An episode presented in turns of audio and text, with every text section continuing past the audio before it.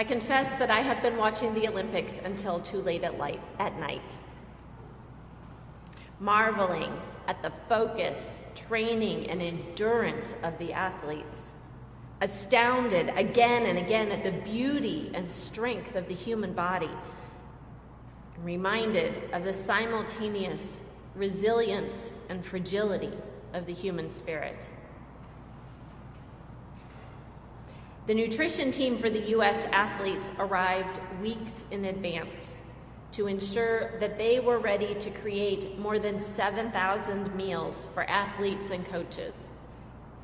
They shipped 16 pallets of food from the U.S. to Japan to ensure they would have the ingredients they needed and outfitted their own kitchen, which will be left for a community organization to use after the Games coaches, a health team, mental health specialists all travel with the athletes with the top priority of ensuring that the athletes remain healthy in all ways, starting with making sure they get adequate food and rest.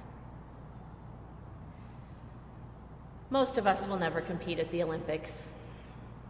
And yet, we recognize the importance of hunger and rest in our own lives. I am continually amazed at how many stressful moments for myself and my family can be dealt with so much more constructively when we are not hungry and tired. We recognize the signs of physical hunger and fatigue irritability, lack of mental and physical energy, sometimes high emotions or a lack of judgment. And we know how to satisfy those needs so our bodies can be nourished and refreshed for the things that we demand of them. We also experience spiritual hunger and fatigue.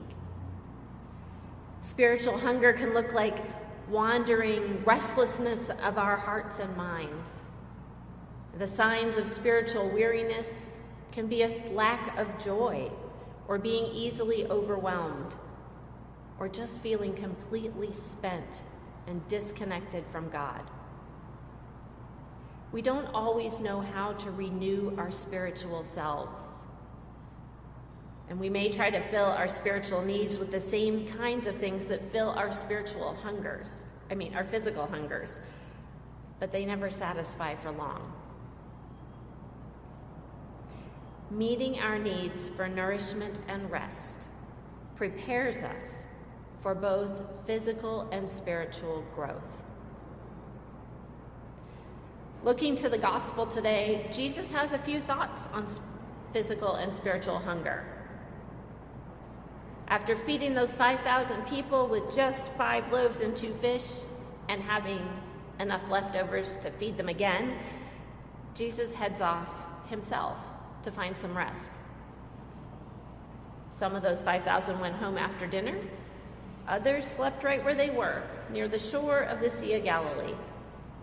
And when they awaken and realize Jesus isn't there, they go looking for him.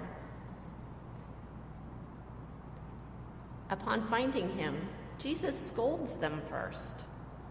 You came looking for me because, not because you saw miracles or signs, but because you ate your fill, because I fed you. The desire for another free meal could very well have been the attraction. Many of the people Jesus attracted were late until they felt full. May have been a rare thing. And it may have seemed like a miracle, and most certainly something they wanted to repeat. Jesus refocuses their desire from the kind of bread that gets moldy to bread from God that gives life to the world. But these people know all about bread from God. Their ancestors ate it in the wilderness. It's part of the stories of the good old days.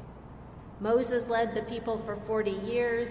God gave them manna to eat every day and a double portion for the Sabbath.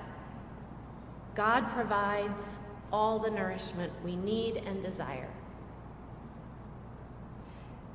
Indeed, God fills our hunger so we can grow and, in Paul's words, lead a life worthy of the calling to which we have been called. And here's Jesus saying he's the bread from God. Not a legend or a miracle in the past, but something here and now, right in front of them and us. Ah, wait a second. Bread from heaven is for eating until you feel full, for filling up our emptiness and building up our strength, for living faithful lives.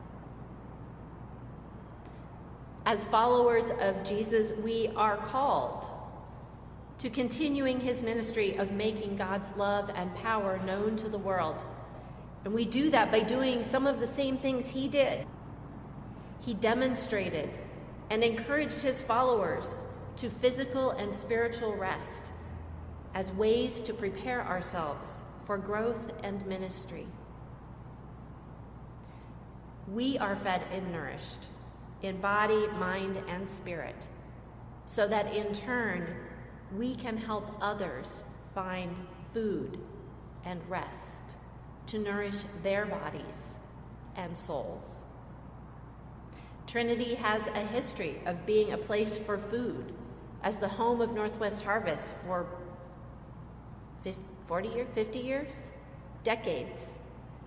And we currently provide a place of safety and rest for unhoused women through the shelter of Wheel. As our neighborhood continues to change, so do our opportunities to invite our neighbors to physical and spiritual food, rest, and growth. If we are to grow into a strong body of Christ, we need to eat well in order to be our very best selves. We need to recognize our spiritual hunger pangs that deep and relentless need to know more of God, to feel and live the purpose God has for us, to use our gifts to change the world, bringing God's kingdom into being, telling people there is an alternative to hate, hunger, and violence. These spiritual hunger pangs can only be fed with holy and living bread. In a few minutes, we will say a grand blessing and gather around God's table for nourishment. We will eat and drink of Jesus' living bread and wine, so that we may be filled with life, hope, peace, to lead a life worthy of the calling to which we have been called, to bear with one another in love.